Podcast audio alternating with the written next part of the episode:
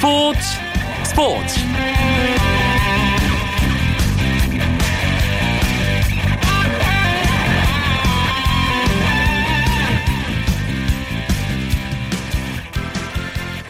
안녕하십니까. 스포츠 스포츠 아나운서 이광용입니다. 이제는 16강전입니다. 연일 새로운 역사를 써온 최진철호가 벨기에를 만나 8강에 도전합니다. 최진철 감독이 이끄는 17세 이하 대표팀. 우리나라 시간으로 내일 오전 8시 칠레의 라세르나에서 벨기에와 2015 17세 이하 월드컵 16강전을 치릅니다. 최진철 감독은 벨기에의 장점인 역습과 세트피스를 효과적으로 봉쇄하면 승산이 충분하다며 자신감을 보이고 있습니다. 벨기에와의 16강전을 앞둔 17세 이하 축구대표팀 소식은 잠시 후에 대회가 펼쳐지고 있는 칠레 현지를 연결해서 자세하게 알아보도록 하겠습니다. 월드 시리즈에 돌입한 메이저리그 이야기도 준비하고 있으니까요. 오늘도 기대해 주시고요. 주요 스포츠 소식으로 수요일 밤 스포츠 스포츠 출발합니다.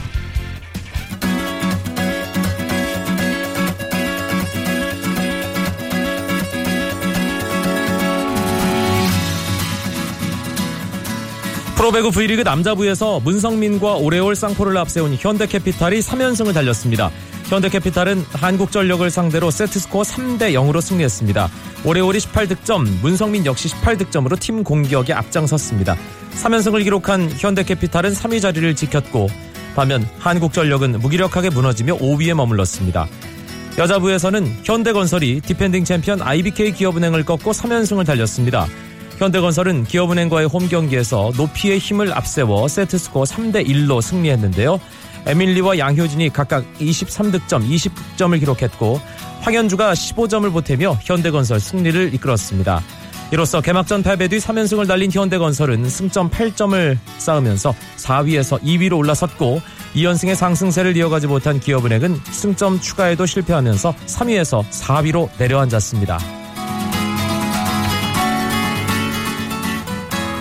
KBL 프로농구 서울 삼성 대 창원 LG의 경기가 있었습니다. 서울 삼성이 창원 LG와의 2라운드 경기에서 78대 73으로 승리했는데요. 삼성은 문태영이 27득점 10개의 리바운드, 어시스트 4개, 김준일이 15득점 5개의 리바운드, 어시스트 4개, 스틸 2개, 리카르도 라틀리프가 12득점에 10개의 리바운드를 기록하는 등 삼각편대가 승리를 이끌었고요. 이동엽 선수는 2득점에 3개의 리바운드를 기록하며 데뷔전을 치렀습니다. 반면 창원 LG는 트로이 길렌워터가 31득점 13개의 리바운드, 김종규가 13득점 4리바운드 3어시스트 2블록으로 분전했지만 3연패에 빠졌습니다. 미국 프로농구 NBA가 개막했습니다. 시카고 불스가 버락 오바마 대통령이 지켜보는 가운데 2015-2016 시즌 개막전에서 짜릿한 승리를 거뒀는데요. 시카고는 시즌 첫 홈 경기에서 지미 버틀러 등의 활약을 앞세워 우승 후보로 꼽히는 클리블랜드 캐벌리어스를 97대 95로 꺾었습니다. 클리블랜드의 간판 스타 르브론 제임스는 더블 더블을 기록하며 맹활약했지만 경기 종료 3초를 남기고 던진 레이업 슛이 시카고 불스 파우 가솔에게 블록당하면서 2점 차 패배를 안고 말았습니다. 한편 지난 시즌 정규리그 최우수 선수인 골든스테이트의 스테픈 커리가 이번 시즌에도 맹활약을 예고했습니다.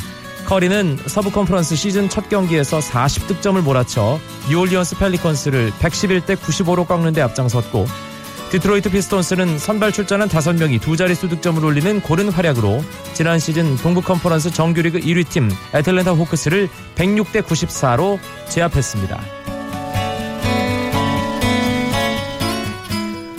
프로야구 넥센 히어로즈가 박병호 선수의 메이저리그 진출을 위한 세부 계획을 확정지었습니다. 넥센은 11월 2일 한국야구위원회에 박병호 선수의 메이저리그 진출을 위한 포스팅 공시 요청을 실시할 예정입니다. 이후 11월 6일 미국 동부 표준시 오후 5시까지 메이저리그 구단들의 포스팅 응찰이 진행되고 메이저리그 사무국은 11월 7일 한국 시간 기준 새벽 포스팅 응찰액 최고가를 한국야구위원회에 전달할 예정입니다. 한국야구위원회로부터 포스팅 응찰액 최고가를 전달받은 넥센은 9일 포스팅 수용 여부를 논의한 후 최종 결정을 발표할 예정입니다.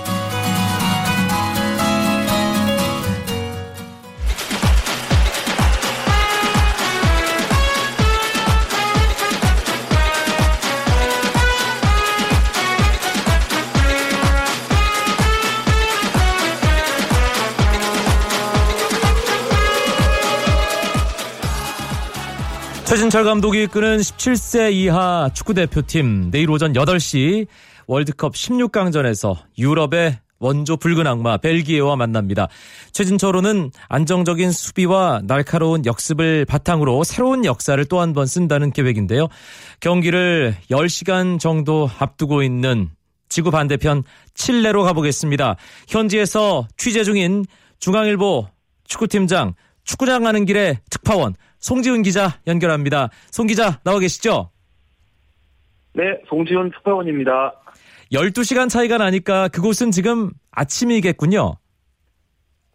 네, 그 지금 아마 한국 시간으로 28일 밤 9시 반 정도 됐을 텐데요. 여기는 이제 28일 아침이 밝았습니다. 오전 9시 반입니다. 네. 지금 송지훈 기자와 이 제 대화 약간 시차가 나는데요. 지구 반대편까지 전화 연결하는 게 쉬운 일만은 아니라는 것을 이 시차를 통해서도 느낄 수가 있습니다. 이제 10시간 정도 후면 벨기에와의 16강전 아, 시작됩니다. 아, 현재 날씨라든지 우리 선수들 경기하는데 여러 가지 조건은 어떤지가 일단 가장 궁금하네요. 제가 여기 도착한 이후로 뭐 낮이나 밤이나 구름 한 조각 정말 발견하기 힘든 그런 화창한 날씨였거든요. 그런데 어제부터 슬슬 구름이 많아지는가 싶더니 오늘은 흐린 날씨로 시작을 했습니다. 하지만 뭐 경기가 여기 시간으로 저녁 8시에 열리고요. 또 운동장 상태나 뭐 우리나라 초가을 정도 되는 기온이라든지 이런 게 다 좋기 때문에 비만 오지 않으면 경기 외적인 요소는 전혀 문제가 될 게 없다. 뭐 이런 생각입니다. 우리 대표팀 이번 대회 정말 잘 치르고 있습니다. 아, 선수들 몸 상태나 전체적인 컨디션 분위기 어떤가요? 그 대표팀에서 발이 제일 빠른 윙어 김진야 선수가 잉글랜드전에서 발목을 다쳤거든요. 그래서 그 이후에 16강전 나올 수 있을까 조금 걱정하는 분위기가 있었는데 생각보다 빠르게 회복을 하면서 지금 팀 훈련에 정상적으로 합류를 했습니다. 수비수 박대원 선수가 허리를 다쳐서 훈련을 쉬고 있는데요. 박대원 선수를 제외한 모든 선수들 다 뭐 부상자나 컨디션이 떨어진 선수 없습니다. 음, 아, 우리 선수들 사실 어, 수원컵에서 조금 약간 부족한 부분들이 노출이 됐기 때문에 이번 대회 과연 잘할 수 있을까 의구심도 있었습니다만 많은 축구 팬들을 깜짝 놀라게 했습니다. 선수들도 조별리그 1위라는 그 결과 뭐 한껏 즐기고 있을 텐데요. 송지훈 기자가 현지에서 만나본 뭐 대표팀 선수들 또 감독 어, 뭐 코치 선수단 전체적인 분위기가 어떻습니까? 그 사실 제가 최진철 감독을 만나서 들어봤는데 그 대회 시작하기 전까지만 해도 뭐조 3위로라도 해서 16강 갔으면 좋겠다. 그게 솔직한 생각이었다고 하거든요. 그 제가 이승호 선수를 만났을 때도 비슷한 이야기를 들었는데요. 근데 지금 뚜껑을 열어보니까 뭐 사실 이번 대회에서 지금 한국이 거의 왕입니다. 우리 선수들 뭐 자신감이라는 거는 하늘을 찌를 정도다라고 말씀드릴 수 있고 오히려 너무 지나치게 이렇게 들뜨지 않게 그 최진철 감독이 팀 분위기를 조금 무겁게 가져가는 그런 모습을 지금 여기서 확인할 수가 있습니다. 아, 선수들이 들뜨지 않도록 조금씩 관리하고 있다. 야, 송지훈 기자, 현지에서 한국이 왕이다. 그 표현에 모든 것이 들어있다는 생각이 듭니다. 아, 그곳 시간으로는 어제, 아, 벨기에전에 대비한 훈련을 가졌을 텐데 어떤 훈련들 집중적으로 이루어졌습니까? 우리나라와 벨기에는 서로 장점과 단점이 아주 확연히 다른 팀이거든요. 이 벨기에 선수들이 체격 조건으로 우리보다 좀 앞서 있는 반면에 우리 선수들은 스피드에서 벨기에를 압도하고 있는데 그 훈련도 주로 속공 상황에서 슈팅까지 이어가는 그런 이제 위주의 내용으로 좀 집중적으로 실시를 했고요. 수비적으로는 세트피스 방어 훈련에 아주 시간을 많이 쏟았습니다. 우리 선수들 조별리그 두 경기 만에 16강 진출을 결정 짓고 나서 잉글랜드전 아 1, 2차전에 뛰지 못한 선수들 중심으로 어, 로테이션을 하는 그런 좀 여유로운 선수 운영을 보여줬는데 어, 그렇기 때문에 이 선수들 체력적으로는 크게 문제가 없겠어요. 네, 우리 선수들이 다른 나라 선수들에 비해서 좀 많이 뛰는 그런 경기 운영을 하기 때문에 체력적으로 좀 조별리그에서 어려움이 있었거든요. 그래서 말씀하신 대로 잉글랜드와의 3차전 1.5분 정도로 운영을 하면서 전체적으로는 선수단이 체력 걱정할 필요 없을 정도로 몸이 많이 올라온 상황입니다. 바로 음. 그런 점이 지금 우리 선수들 자신감이 아주 높아지는 또 하나의 원인이 되고 있는 것 같습니다. 내일 한국 시간으로 오전 8시에 킥오프될 벨기에전 선발 라인업 브라질전 기니전과 비슷하다고 봐야겠죠. 네, 최전방에 이승우 선수와 유주환 선수 이제 그 투톱으로 나올 것 같고요. 미드필드진은 왼쪽부터 박상혁, 김정민, 방재원, 김진야 선수 그리고 수비진은 박명수, 이상민, 김승우, 윤종규 그리고 골키퍼는 브라질전과 기니전에 나왔던 안준수 선수가 될 것으로 지금까지 훈련만으로 보면 그렇게 예상이 되는데요. 뭐 마지막 선택은 감독에게 달려 있으니까 조금 더 지켜봐야 될 것 같습니다. 우리가 일찌감치 B조 1위를 확정한 다음에 과연 16강전 우리의 상대가 누가 될지 기다리는 입장이었는데 아 벨기에로 정해졌을 때 조 1위를 괜히 한 거 아닌가 그런 생각도 살짝 들긴 했습니다. 그런데 아무리 벨기에가 피파 랭킹 1위라고 하더라도 성인 대표팀과 17세 이하 팀은 다르다는 평가도 많이 있고요. 아, 현지에서 지금 뭔가 얘기되는 아, 벨기에 17세 이하 대표팀 어느 정도 수준인가요? 그 한국에서 올라오는 기사들 제가 여기서 많이 보고 있는데요. 제가 이걸 단적으로 제가 표현해 드릴게요. 여기서 우리 선수들하고 벨기에 선수들 지금 같은 호텔 쓰고 있거든요. 네. 그, 그렇다 보니까 이제 14시간이나 로비에서 종종 마주치게 되는데 벨기에 선수들이 우리 선수들 눈을 똑바로 쳐다보지를 못합니다.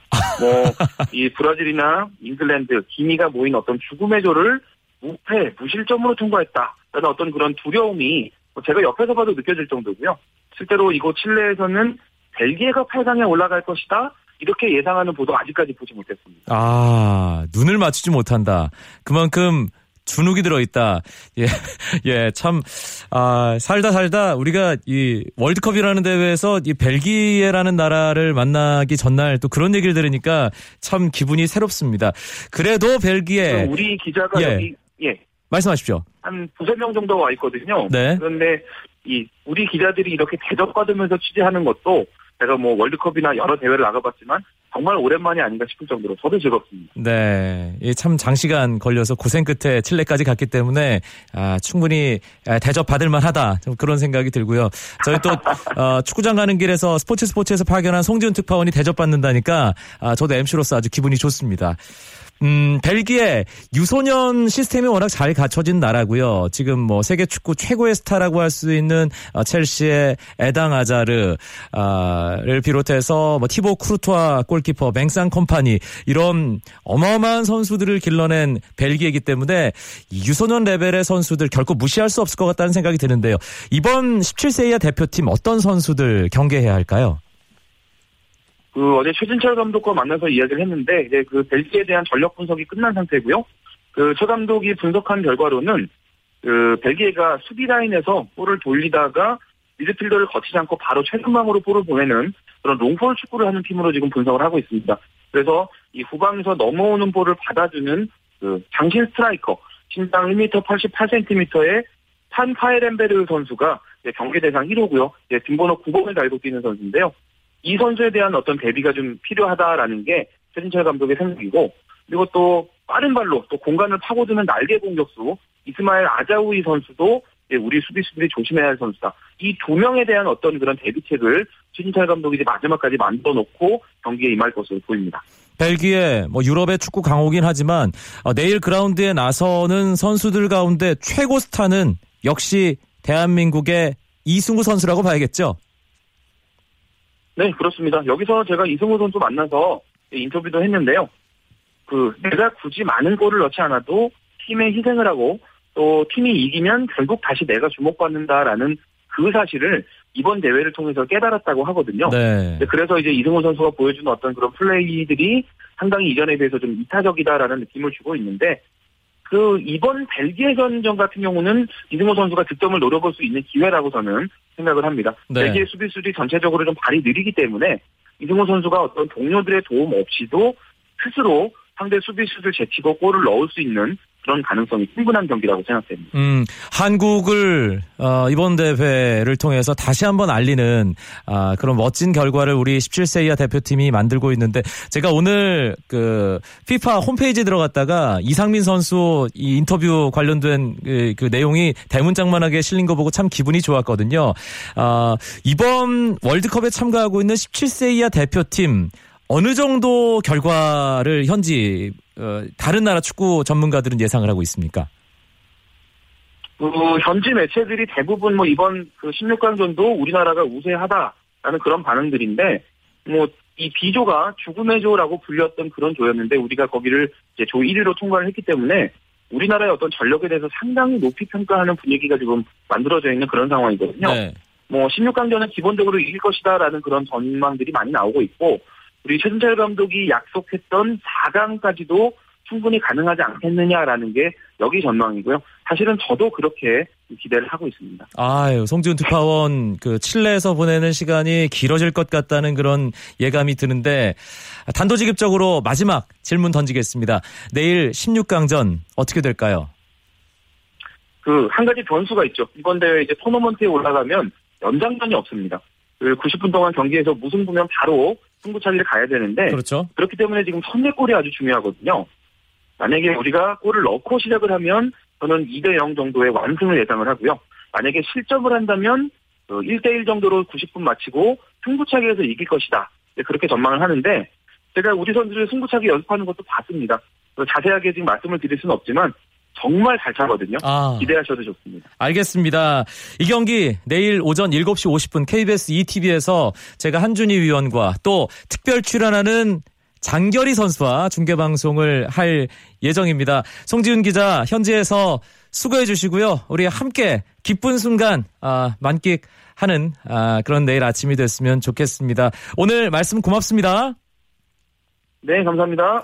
FIFA 17세 이하 월드컵 소식 칠레 현지에 취재 중인 중앙일보 축구팀장 송지훈 기자였습니다.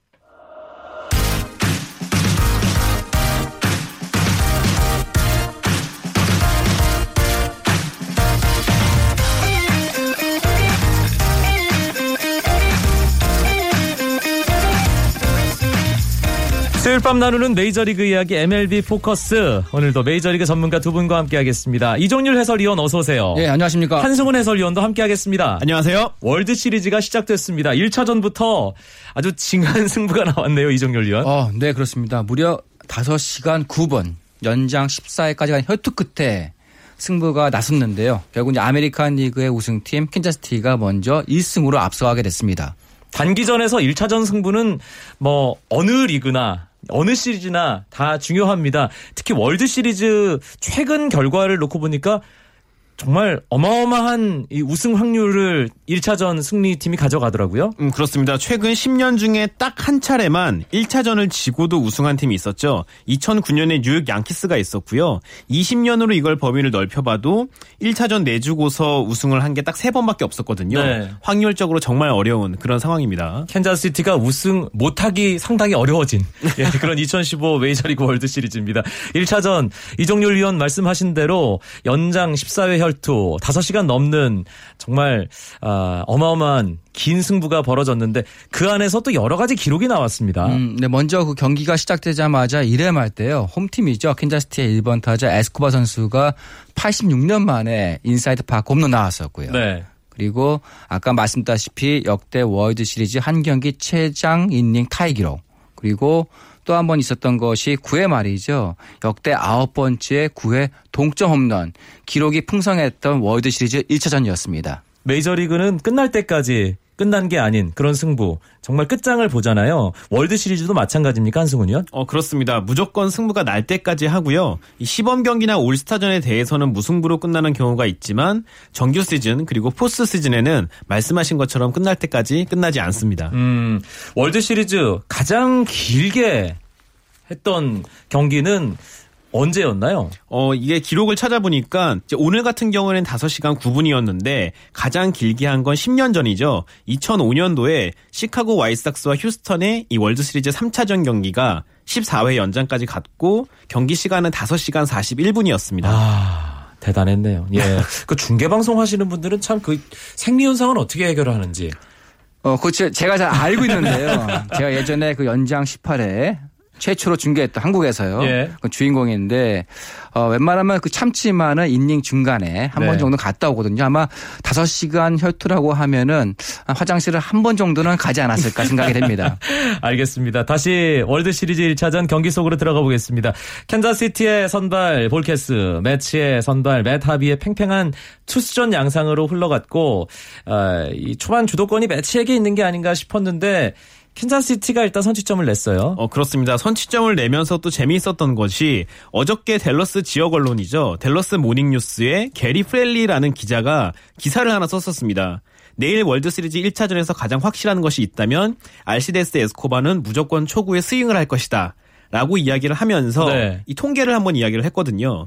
초구의 정규 시즌 중에 스윙하는 비율이 33.2% 그런데 포스트 시즌에서는 무려 46%였습니다. 어. 이 기자의 호언 장담이 실제로 현실이 됐고 그게 결국에 이 inside the park 홈런이 나오면서 선취점을 가져갔죠. 음.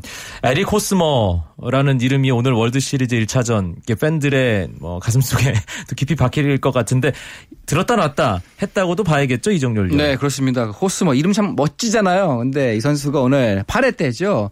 결정적인 실수가 나오면서 메츠가 앞서가게 됐었는데요. 사실 어, 호스머 하게 되면 현재 뭐 팀 내 그 최다 타점, 그러니까 포스트 시즌 최다 타점 기록 현재 세워주고 있고. 4번 타자잖아요. 네, 캔자스시티. 그렇습니다. 예. 그 그런 가운데 뼈 아픈 시체. 사실 이번에 캔자스시티가 포스트 시즌에서는요. 실책이 단 한 개밖에 없었거든요. 근데 오늘 이제 그 두 번째 나왔었고요. 음. 그렇지만 어쨌든 호스머는 오늘 경기 희생 플라이 타점 하나 나왔었고 특히 결정적인 거 14회 말 때 희생 플라이 통해서 캔자스시티가 결승점을 올리게 됐습니다. 아, 이 호스머 실책 나올 때 호스머가 일루 쓰고 공이 뒤로 빠질 때 86년 월드 시리즈 떠올린 메츠 팬들 그러면서 방긋이 미소 짓는 팬들이 꽤 계셨을 것 같은데. 예. 어, 캔자스시티 선발 투수인 볼케스도 사연이 참 많은 선수죠 한승훈 위원. 어, 과거에 페드로 마르티네스에 비견되던 정상급 유망주 출신이고요. 하지만 이 이름과 나이를 속인 것이 나중에 밝혀지면서 좀 첫 단추는 그렇게 좋지 못했습니다.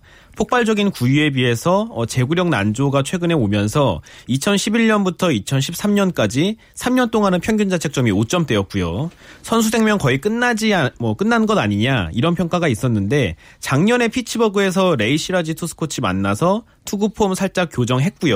그러면서 부활을 해서 지금에 이르, 그, 이르게 된 그런 케이스입니다. 음, 특히 2015년 월드 시리즈 1차전은 볼케스에게 참 어떻게 영원히 잊지 못할 그런 날이라고도 볼 수 있을 것 같아요. 그렇습니다. 그러니까 볼케스가 글쎄요, 뭐 지금 나이가 30대 초반인데 글쎄요, 뭐 경험 많은 선수이곤 하지만 아직까지 월드 시리즈 출전이 없었습니다. 그런 가운데 그것도 1차전 선발 투수 아, 영예로운 어떤 자리 아니겠습니까? 그런 부분에서 상당히 남달랐던 경기였었고 그런 가운데 볼케스가 뭐 기대했던 것처럼 6이닝 3실점 퀄리티 스타트를 보여주면서 나름대로 애쓰는 모습이 나왔습니다. 음, 1차전 이렇게 끝내기 승부 캔자스시티 로열스가 내셔널리그 챔피언인 뉴욕 메츠를 꺾었습니다.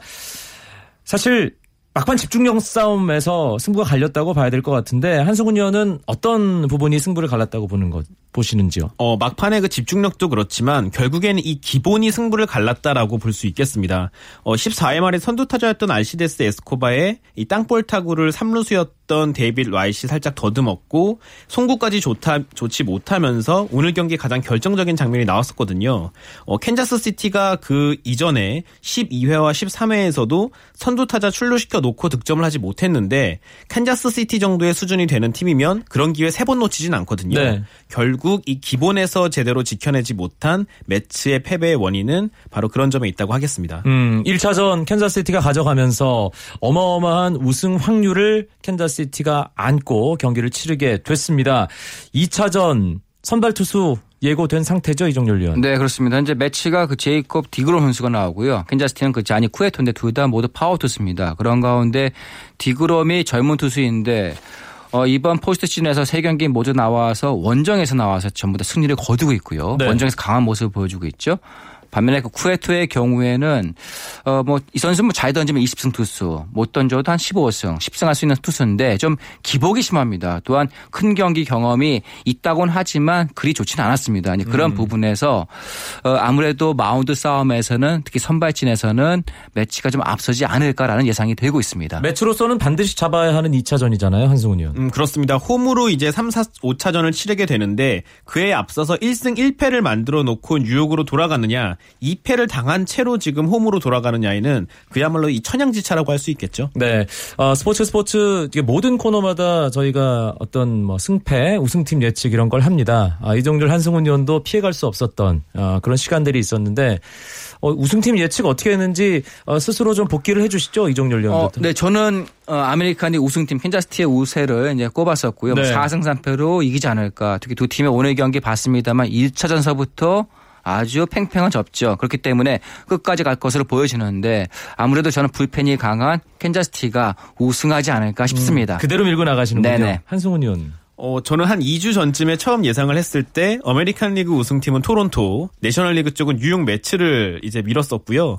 결국 최종적으로 우승은 토론토가 한다라고 말씀을 드렸는데 아~ 네, 이 자리를 빌어서 죄송하다는 말씀 드리고요. 예. 어, 저는 그래도 여전히 어, 뉴욕 메츠가 결국 우승을 차지하지 않을까 싶고 4승 2패로 어, 29년 만에 이 챔피언십 자리에 오른다 쪽으로 보겠습니다. 월드 시리즈 챔피언 내셔널리그 뉴욕 메츠가 될 거다. 한승훈 위원의 전망 그리고 이종률 위원은 아메리칸 리그의 캔자스시티 로열스가 우승할 거다. 아, 이렇게 과감하게 예측을 했습니다. 아 그리고 류현진 선수 소식 아, 또 많이들 궁금해하실 텐데. 이런저런 이야기들이 조금씩 조금씩 흘러나오고 있습니다. 이종률 위원. 네, 그렇습니다.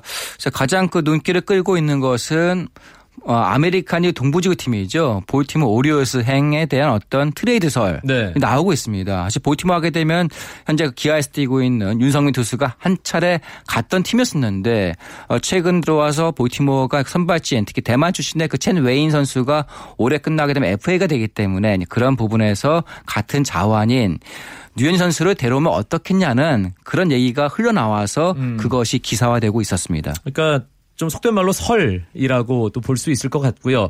아, 일단 뭐 이 부분은 지켜봐야 될 문제라는 생각이 듭니다. 네. 앞서 잠깐 전해드린 소식인데요. 넥센 히어로즈 박병호 선수 포스팅 계획이 발표됐습니다. 가장 궁금한 건 메이저리그 구단들이 얼마나 쓸까? 이 부분이죠, 한세훈 위원. 어, 그렇습니다. 사실 이 전문가분들이 가장 예측하기 어려운 게 사실은 승패나 우승 여부가 아니라 이 포스팅 금액을 예측하는 것이거든요. 네. 이 포스팅 금액은 그야말로 비공개이기 때문에 해당 구단에서도 알고 있는 사람, 금액이 어느 정도 되는지는 굉장히 소수고요. 이제 그렇기 때문에 사실은 포스팅 금액을 예측한다. 이거는 정말 거의 감으로 말씀드려야 하는 부분이라 어, 이 어떤 전체적인 분위기라던가 판단의 배경을 좀 얻기 음. 위해서는 그래도 한 일주일 정도 더 기다렸다가 말씀을 드려야 하지 않을까 싶습니다. 그러면 어떤 팀에서 좀 관심을 가질까요? 가장 높은 응찰가를 쓰는 팀이 어느 팀이 될지 이것도 좀 어려운 예측인가요? 저한테 더 어려운 질문을 하시는 것 같은데 어, 일단 뭐 지금 어, 특별히 관심을 갖고 있는 구단들이 뭐 그 샌디에고, 네, 보스턴 그리고 텍사스 크리브랜드가 나오고 있어요. 네. 어, 아무래도 뭐 지난해 그 강정호 선수에 대한 입찰 금액이 막 500만 달러 좀 넘었었잖아요. 500만 2,015달러였죠. 그래서 제가 봤을 때는 물론 뭐 전 지금 뭐짐 듀케 전 뉴욕 매치 단장이 2천만 달 2천만 달러까지 바라볼 수 있다고 하는데 그 중간선이 되겠죠. 한 천만 달러까지 가지는 않을까 음. 싶거든요. 천만 2,016 달러? 뭐 아, 네. 그럴 수도 있겠죠. 하여튼 뭐 천만까지는 갈수 있다. 역시 강정 선수가 올해 활약에 어떤 뭔가 이게 도움이 되면서 어, 그만큼 그 혜택을 박병호 선수와 넥센 구단이 좀 누리지 않을까 싶습니다. 네. 다음 주 MLB 포커스 시간이면 이 이야기 제대로 할 수 있을 것 같네요. 알겠습니다. 박병호 선수 KBO 리그에 자존심을 세울 수 있는 아주 풍성한 금액 아, 받았으면 좋겠습니다. 오늘도 재미있는 메이저리그 이야기 이종률 한승훈 해설위원과 함께했습니다. 두 분 고맙습니다. 네, 고맙습니다. 고맙습니다. 오늘 준비한 이야기 여기까지입니다. 내일도 9시 30분에 뵙죠. 아나운서 이광용이었습니다. 고맙습니다. 스포츠 스포츠